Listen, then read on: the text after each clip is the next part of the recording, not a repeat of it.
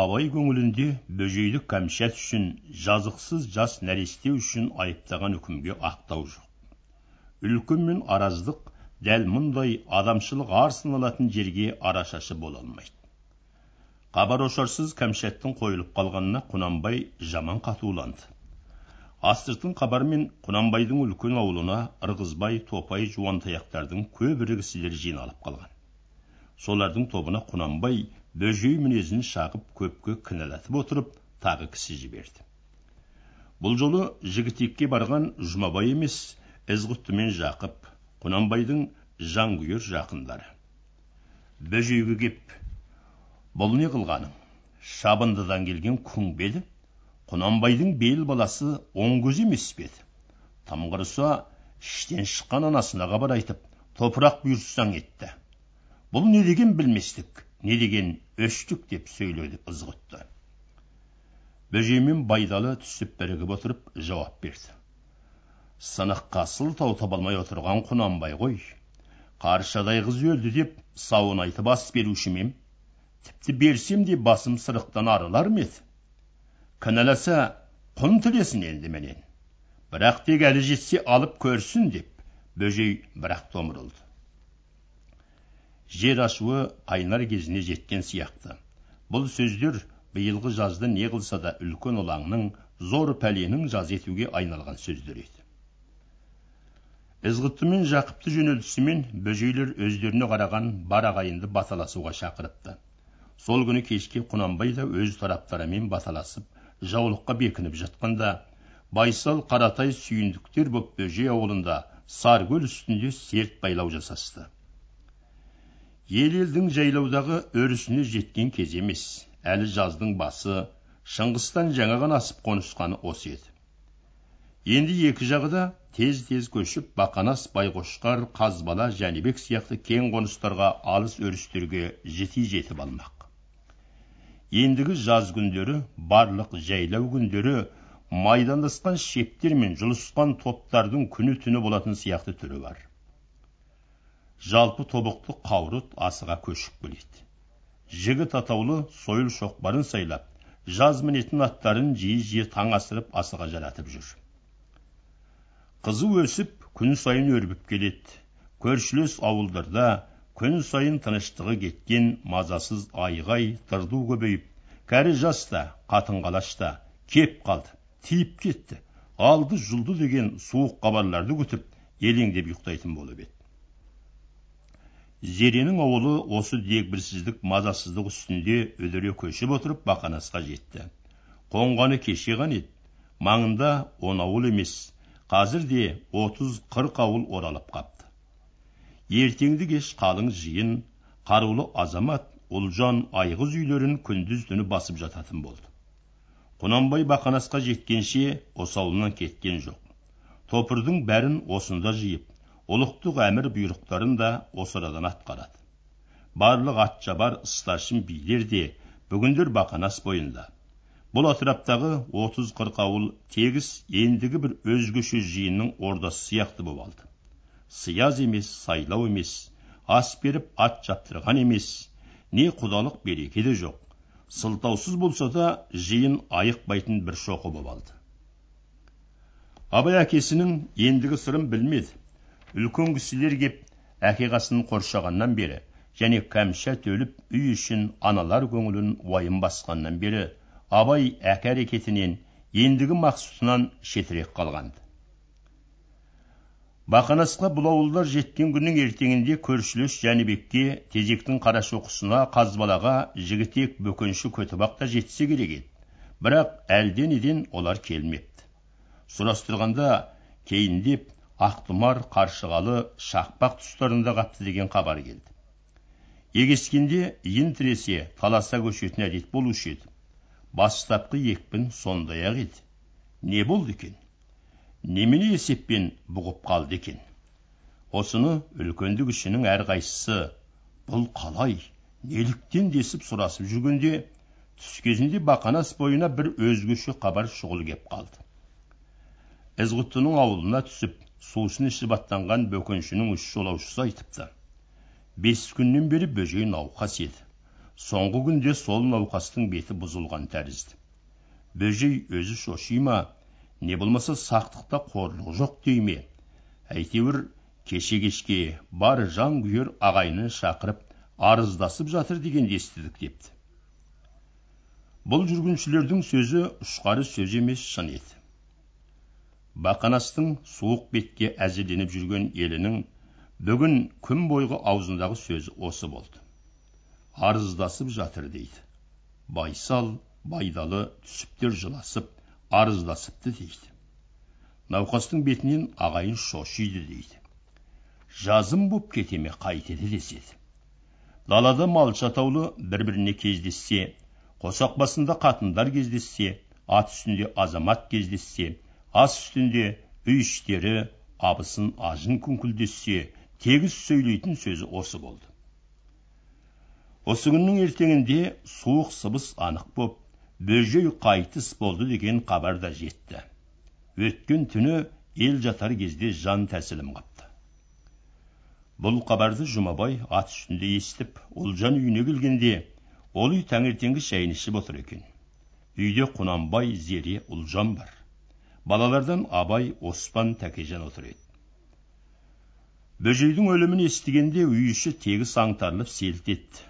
Бірталай уақыт жым жырт отырып үн қата алмай қалған үлкендер мынау тосын хабарды енді енді әркім әр түрде сезіне бастап еді құнанбай қатты сұрланып алып түрулі тұрған есіктен алыстағы көк адырға қадалып отырып ернін жыбырлатты да баяу ғана бата қылды.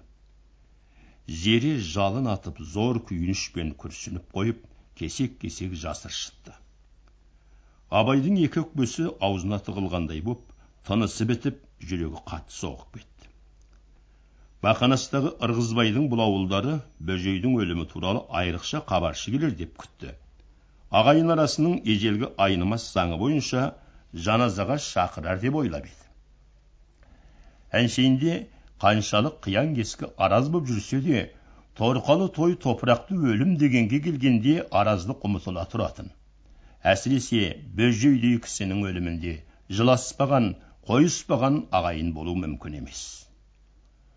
Құнанбай да зереде ұлжан да осы сәскеге дейін хабаршы келмегенін түсіне алмай аса дағдырған еді. Жаназаға деп саба сойыс үй қамдап өз жолымен барудың жайын да шолақ шолақ сөйлескен болатын. Бірақ кешке шейін тосса да хабаршы келмеді. Сұмдық көрінсе де көнбестеріне шара жоқ. Бөжейдің өліміне құнанбайды шақырмапты әдейі алалап тастапты. Бұл не бөжейдің өлердегі өсиетінен немесе артына ие боп отырған байдалы байсал түсіптердің мінезінен. Қайсысы болса да осал соққы емес. Кеудесіне араздықтың қаны қатқан ағайын енді міне өлім екеш өліммен де оқ атып кеткендей.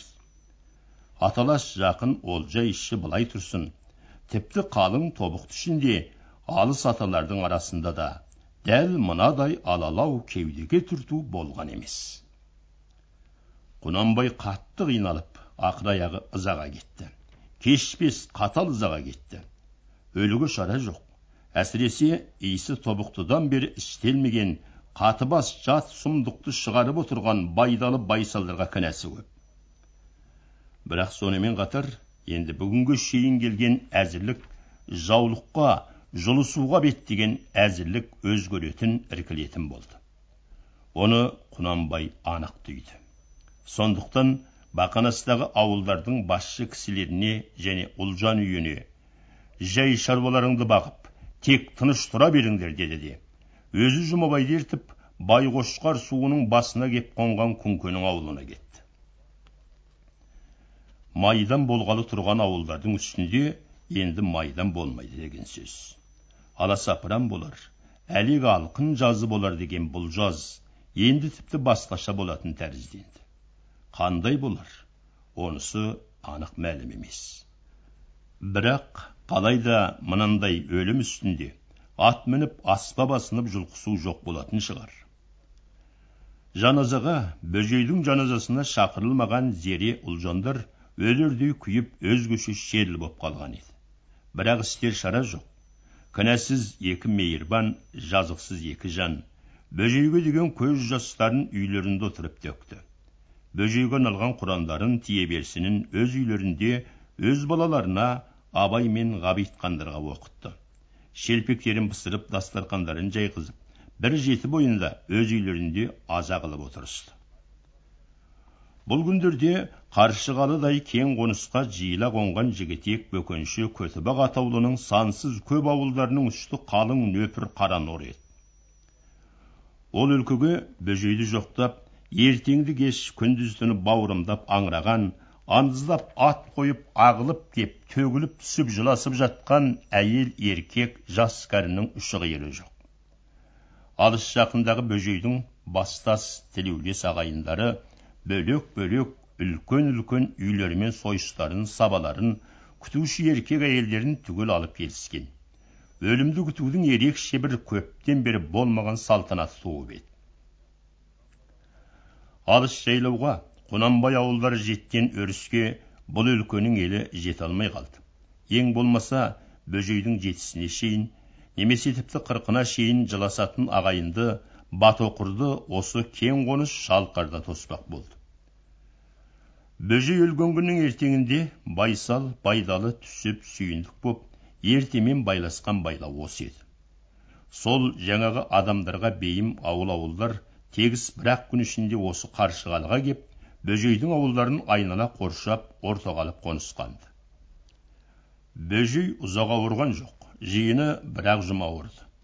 Бірақ қатты жығылған бетінен бет бұрып бері қарай алмады. Алғаш төсек тартып жатысымен ақ денесін жер тарта бергендей болды да бетін суыққа салды.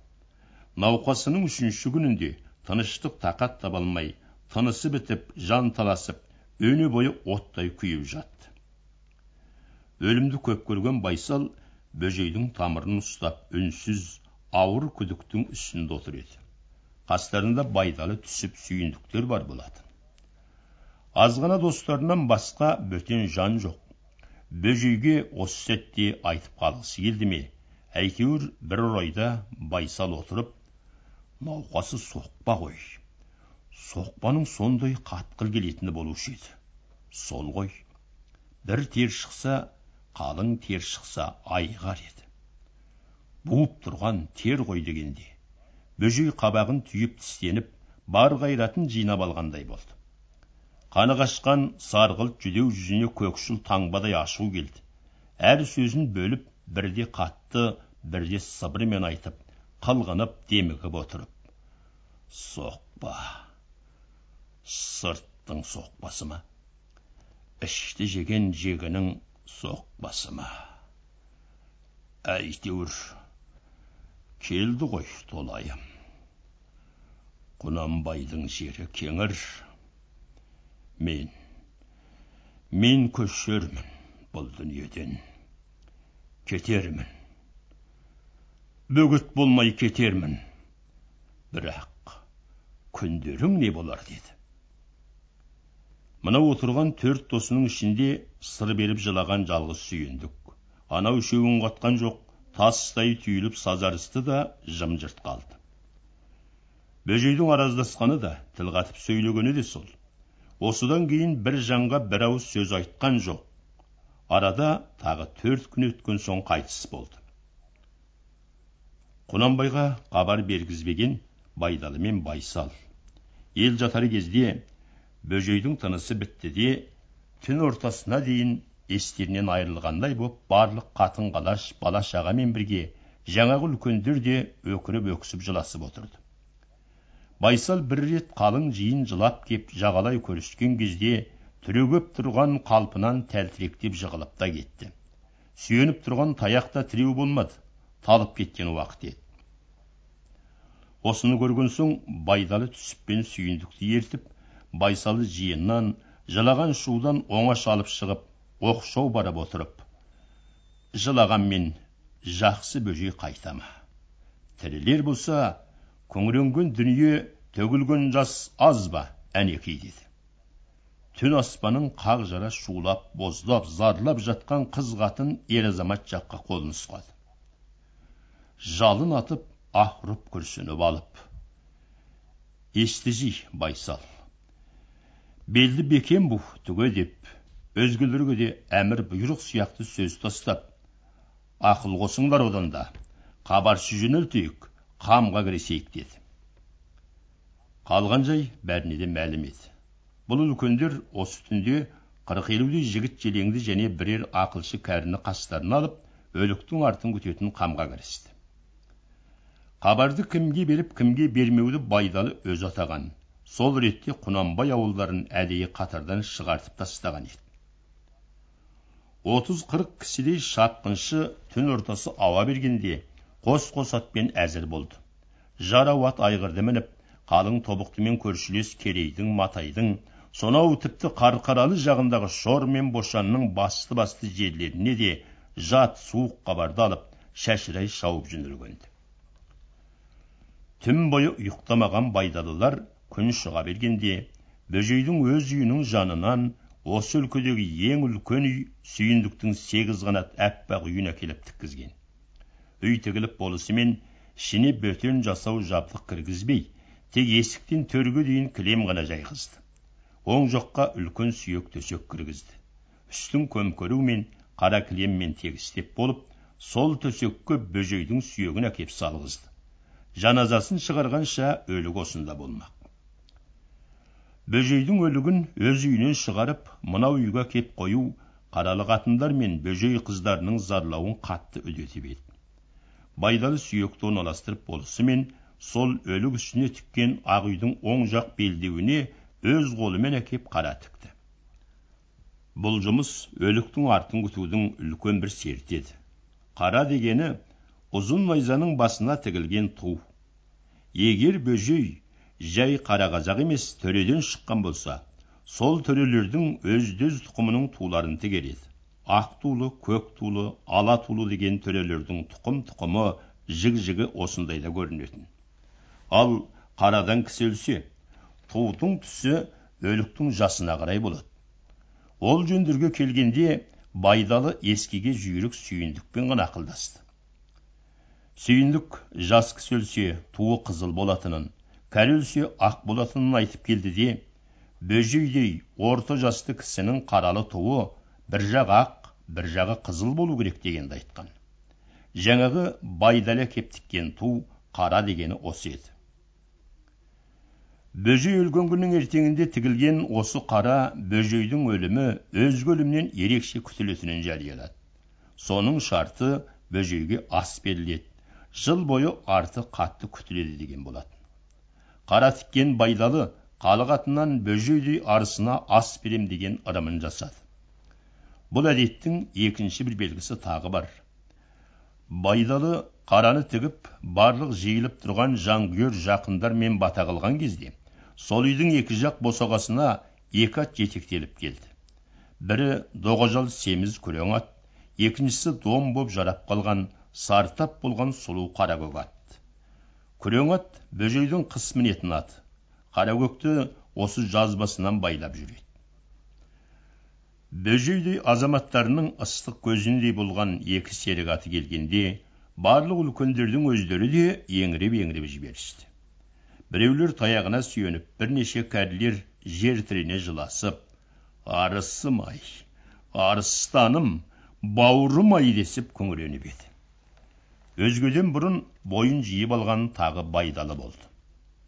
Ол әуелі оң жақ босағада тұрған күрең атқа кеп жануар ай ең кетіп тұл қалдың ғой сен бейбақ деп жақындап келді де күрең аттың кекілін шорт кесті. Содан құйрығынан алып уыстап тұрып дәл тірсегінен жоғары келтіре қалың құйрығын да борт борт кесіп алды. Қаракөк атқа да соны істеп тұлдаған екі атты барлық осы өңірдің өзге жылқысынан бөлек түске кіргізіп қоя берді. Қара тіккен жерде ас берудің серті айтылды. Мынау тұлданған екі ат келесі жылға шейін мінілмейді. Қол тимей семіріп барып жыл асқан соң иесінің асына сойылады. Байдалы екі аттың артынан қарап тұрып қара көктің жал құйрығы қара ғой қаралат осы болсын көшкенде ерімнің қаралы ер тұрманы осыған ерттелсін тұлдаған киімдері осы жануарға жабылсын деді. Бұл сөзі байлау еді. Осыдан соң байдалы бастаған үлкендер қастарына қаршығалыдағы барлық басты ру бай ауылдарының мал иелерін алып отырып бөжейдің жаназасына пілиясына байлайтын мал мүліктің әңгімесіне кірісті. Өлім бардың малын шашар жоқтың артын ашар. Бөжей бай болмасын. Бірақ жоқ емес. Әсіресе ағайын тұрғанда мынандай шебі бүтін тұқымы тұрғанда неге жоқ болады? Тіріде тілеуі бір туысқан өлісінде неге ұмытады? Бет топырағы жасырынбай тұрып қайтып ұмытады. Осыны айтыспаса да ойламаған ағайын жоқ. Сондықтан олар бөжейдің өз үйіне салмақ түсірген жоқ. Керек десе бірі лақты да өзінен шығартпасқа бекісті. Ертең бат оқыры қонақасысы аз болмайды. Қара тіккен үй әсіресе өткен кеткеннің бәрін шақырып тұратын үй болмақ. Шаршаған мен шалдыққан болсын ашарық болсын алыс жақынның бөгде жүргіншісі болсын баршасы да бұл бір жылдың бойында ылғи ғана бөжейдің үйіне түсетін болады. Солардың тие берсіні тілек батасы бөжейге сауап. Өлгендердің артын күту аруағын күту сол сауабын ойлауда деп молда қожа көп өсиеттеген сөздерді де байдалылар еске алды. Сонымен бөжейдің өз үйінің шығыны әлі алда жатыр ол санаусыз көп. Ендеше мынадай қаурыз шығасыны ол үйдің өзіне салмай бөліп әкету шарт. Жиылған ағайын ынтымағы сараңдыққа бой ұрмады бұл өлкеде талайдан болмаған бай пидия және осы бөжейдікі болатын болды. Бастығы сүйіндік байсалдар болып азаға салғаным қосқаным аруағына арнағаным деп шеттерінен қос ат інген жамбы тайтұяқ қойтұяқ сияқты бұйымдар атасты. Сөйтіп кеңес аяғында пілиясының өзі талай тоғыз болып саналды. Бас тоғызы түйе екінші тоғызы жылқы аяғы қой ешкі тоғыздары және ішік кілем сияқты тоғыздар еді.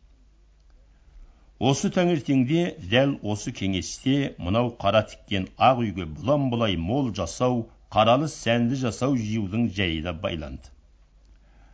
Сүйіндік байсал байдалы бар.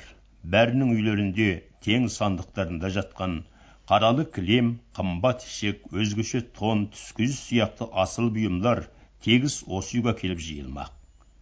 Түске жақын ақ үйдің ішіне әзірше жасау қып ілмесе де ертең өлік шыққан соң ілетін боп барлық септің жасауларын да әкелісіп қойысты. Бұл кезде бөжейдің өз үйінің ішінде қарасұр бәйбіше шаршысын шорт байлаған. Қара шашын тарқатып екі иініне жайып салған. Қан сөлден айырылып сұрланып талған жүзінде көк тамырлары білінеді.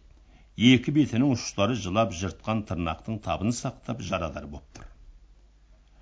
Бөжейдің екі қызы да бастарындағы бөркін тастап қара салыны шорт байласып алыпты. Бұлар әкелері өлісімен қайғылы шерлі бір ұзақ жоқтаудың сарынын тапқан екен. Бүгін таңертеңнен бері жаназашыларға көріскенде сол жоқтауларын айтумен отыр. Барлық шыңғыс сыртындағы үші құйры жоқ. Ен өлке кең сала мол жайлау құйқалы адыр қалың таулардан жұрт ағылды. Аңыраған ел жер қайысқан қалың тобыр боп кеп бірнеше күн жыласып аза салып болды да ақыры бөжейдің жаназасын шығарды. Сүйегін бұл жайлауға қоймай шыңғысты қайта асырып қыстауының үстіне апарып тоқпамбетке қойды. Бөжейдей жұрт жоқтаған жанға топырақ салмай қалған жалғыз құнанбай айналасы болды. Бел белесте күн түске жетпей ақ бақанас бойы қайнап шыжып кетті. Аспанда теңгедей бұлт жоқ.